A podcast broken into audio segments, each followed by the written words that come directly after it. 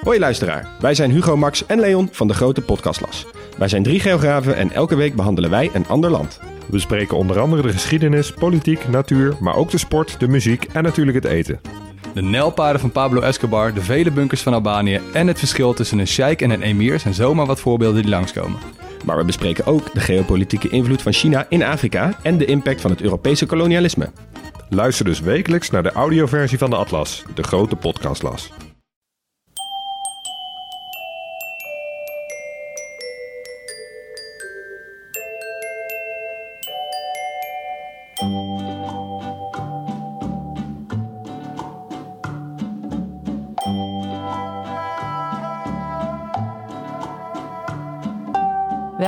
Aflevering 133 van de Echt Gebeurd podcast. Echt Gebeurd is een podium waar mensen waargebeurde verhalen vertellen die ze zelf hebben meegemaakt. In deze aflevering een verhaal van Jeroen Vos. Het thema van de middag was aan tafel.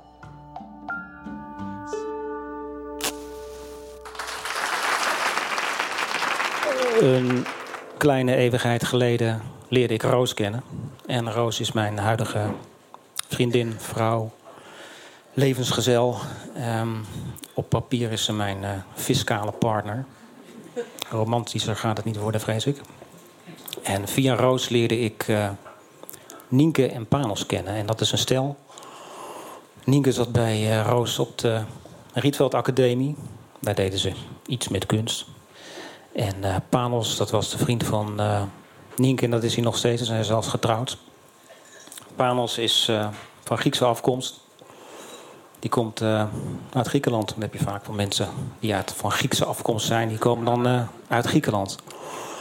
En um, hem moet ik een beetje introduceren, want hij heeft een hoofdrolletje in dit verhaal. Um, hij, um, het is, ja, hij is er niet, dus ik kan vrij uitspreken. Dat is makkelijk. Het is eigenlijk een ongelooflijke aardige man. Het is een hele lieve, zachte kerel. Hij is artistiek, kunstenaar. Um, hij is cultureel heel actief. Hij ziet elke tentoonstelling die je kan bedenken. Films, theater. Hij doet iets met uh, licht bij het Nationaal Ballet, geloof ik. Ziet balletvoorstellingen. Hij is uh, sociaal, feestjes, drinken, eten mensen over de vloer, altijd gezellig. Ja, echt dat uh, mediterrane karakter wat wij Nederlands moeten ontberen. en wat we dan met kerst graag imiteren. Dat we dan ook eens een keertje lekker gaan eten en denken van... weet je wat, we trekken een flesje wijn open. dat is daar schering en inslag. Bijna dagelijks. En ja, ik durf te stellen dat het in Griekenland wat dat betreft dagelijks wel kerstmis is. Het kost wat, maar dan heb je ook wat. In 2006 werden wij uitgenodigd om mee te komen naar ITEA. En ITEA, dat is uh, het geboorteplaatsje van Panos. Uh, zijn moeder leefde toen nog en hij ging daar regelmatig heen, want dan moest hij met mama naar de dokter. Brief posten, lamp ophangen, dat soort zaken. Dus hij was daar vaak. En wij mochten mee, dat is fijn. Dan konden we in dat ouderlijk huis logeren. Dus in de nazomer van 2006 zijn we op het vliegtuig gestapt naar uh, Athene met z'n vieren. En daar hebben we toen een uh, auto gehuurd en naar Itea gereden. Dat ligt ongeveer uh, nou, twee, drie uur rijden ten westen van Athene. In de Ionische, aan de Ionische Zee. Bij Delphi in de buurt. Het is een havenplaatsje. En Itea is aan zich nou niet echt dat je zegt van geweldig of zo. Ik heb daar, ja, het is geen toonbeeld van klassieke schoonheid. Dus we hebben daar een, een bauxietmijn, een, een café en een supermarkt. En uh, een haven en daar landt af en toe een groot cruiseschip. En daar, die spuugt dan een hele berg toeristen uit voor Delphi. En die komen dan weer terug naar dat schip. En dan vaart het schip weer weg en dan is ITEA weer leeg. Dus ons werd wel duidelijk waarom Panos ITEA had ingeruild voor Amsterdam. Um, leek me een goede keus. Um, en wij mochten dus in dat ouderlijk huis logeren. En moeder die, uh, die leefde toen nog. Het was een oud vrouwtje in het zwart. Je kent ze wel, zo een beetje krom zo. Uh, weduwe. En die zat de hele dag in de keuken, in het donker, ramen dicht, een tv aan. Mama was een beetje zuur. Pap, de man was dood. Kinderen geëmigreerd. En uh, heel behoevend, dus weinig reden tot uh, vrolijkheid. Nou, wij hadden er flink zin in. Wij mochten op de eerste verdieping logeren. En we hadden een eigen achterom. En een, een romantisch patiootje met een, met een citrusboompje. En dan een mooie geurende jasmijn langs de trap om, omhoog. En dan kom je op een heel mooi dakterras met een werkelijk fenomenaal uitzicht uh, op de drogende was van de buren, want het was helemaal ingebouwd. En we konden daar wel elke dag lekker ontbijten in het zonnetje. Dat was allemaal goed geregeld. We hebben daar veel lol gehad. En we waren daar denk ik een week of zo, of tien dagen. En maakten uitstapjes in de omgeving. En Panos had bedacht, nou misschien is het wel leuk als uitsmijter... Als het einde, aan het einde van de vakantie, uh, dat we gaan kamperen een weekendje. Dan, hij had, wist een strandje ergens in de buurt uh, waar niemand uh, was, waar we alleen konden zijn. En dat was misschien een optie. Nou, dat leek ons wel wat, want van kamperen dat vinden we ook leuk. Dus we hebben de, de volgende dag um, een pot olijven ingepakt en wat feta en twee tentjes in de auto. En we zijn daarheen gereden, naar dat strandje.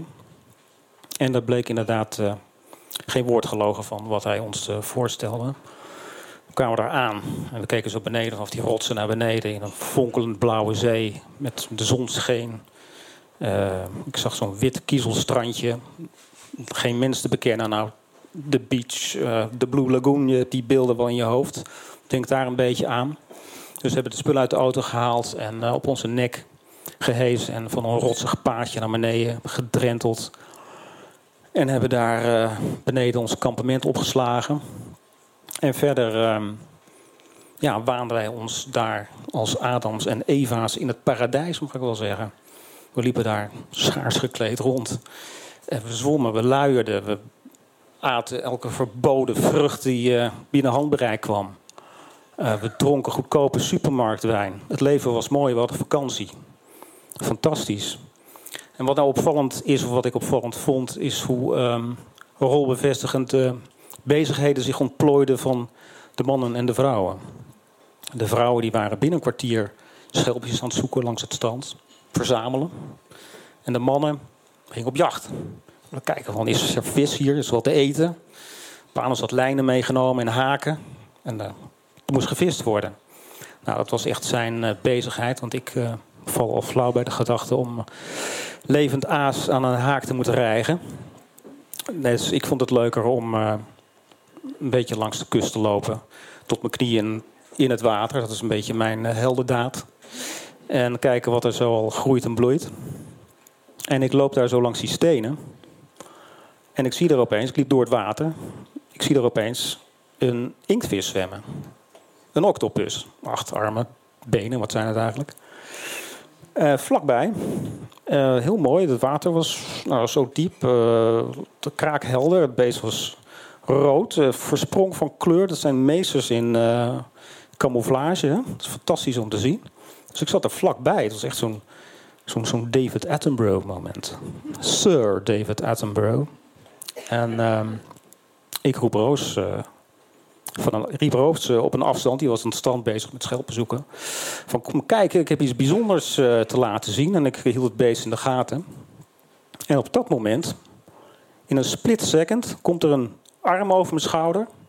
Grist dat beest uit het water. En ik kijk achterom en ik zie Panos staan met die octopus in zijn arm. Klaar om op een rots te kwakken. En voordat hij wat kon zeggen, kapaats! Smijt hij hem keihard tegen die rots aan. Spetters vloog in mijn ogen. Ik schrok me helemaal te pletter.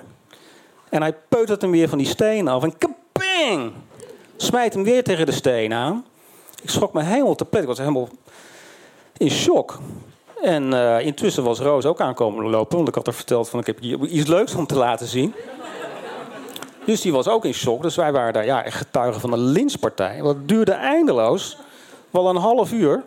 Dat geslaan van het beest op die stenen. Ja, ik, ik ken het verschijnsel wel.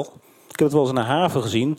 Dat doen ze om het vlees mals te maken. Dat het heel lang wordt het dan op de stenen geslagen. Maar om dat echt zo live mee te maken is toch een ander verhaal.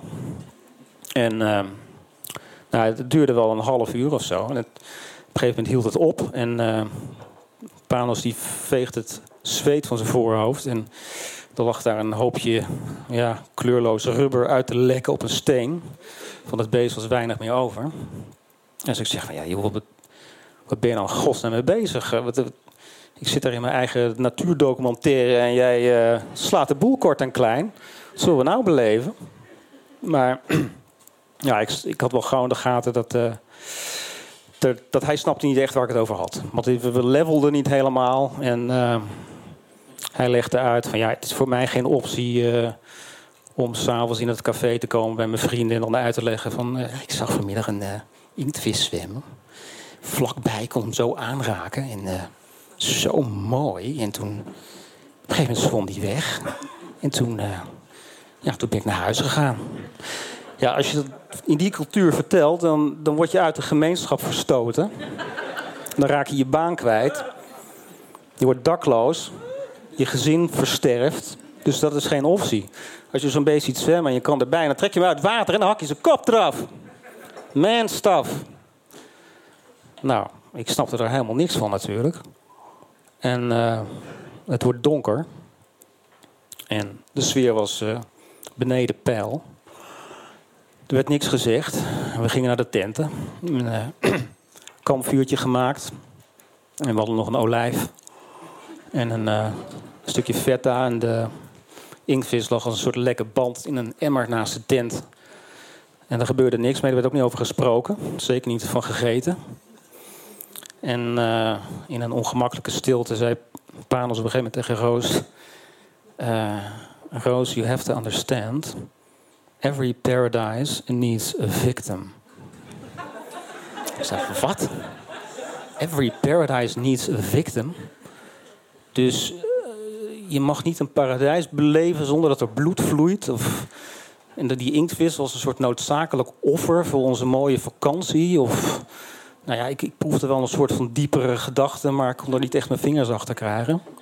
Maar iedereen knikte instemmend van, ja, sure. Niemand had zin in discussie en klaar met die shit. Goed, klaar. Nou, uh, er werd niet meer over gesproken. Nou, alweer maanden later, toen we weer in Nederland waren, kwam ik hem weer tegen op een feestje. En uh, vroeg ik hem, van ik heb nog maar één vraag waar ik mee zit. Um, ja, was hij lekker? Heb je er iets moois van gemaakt? Hoe heb je het gedaan? Hoeveel mensen hebben ervan gegeten, al dat soort zaken. Nou, hij was wel eerlijk. Hij zei van, uh, nou, nee, was niet lekker. Was eigenlijk niet te eten. Het was hartstikke taai. En uh, nou, dat, wil ik eigenlijk als ik wil jullie vragen om uh, een smakelijk kerstmaal te hebben met elkaar dit jaar. Dankjewel.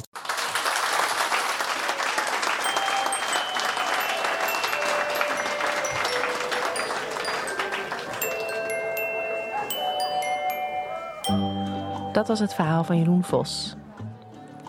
Echt gebeurd wordt iedere derde zondag van de maand, opgenomen in Toemler onder het Hilton Hotel in Amsterdam. De eerstvolgende Echt gebeurd vindt plaats op zondag 15 januari in het nieuwe jaar. Het thema is dan van mijn geloof gevallen. Je kunt je nog opgeven om een verhaal te komen vertellen. Ga hiervoor naar onze website www.echtgebeurd.net. Een kleine twee weken later, op 29 januari, houden we het Echt Gebeurd Gala in een kleine komedie. Voor dit gala zijn we ook nog op zoek naar verhalen. Het thema is dan geld. Dus mocht je een keer hebben meegedaan aan het piramidespel, of had je nooit geld totdat je een erfenis kreeg van een oudtante, ga dan naar www.echtgebeurd.net en geef je op. De redactie van Echt Gebeurd bestaat uit Paulien Cornelissen, Micha Wertheim, Eva-Maria Staal en ikzelf, Rosa van Toledo. De techniek is in handen van Nicolaas Vrijman. Bedankt voor het luisteren. Heb fijne dagen. Every paradise needs a victim. Of trek gewoon een flesje open. Is ook gezellig. Doeg!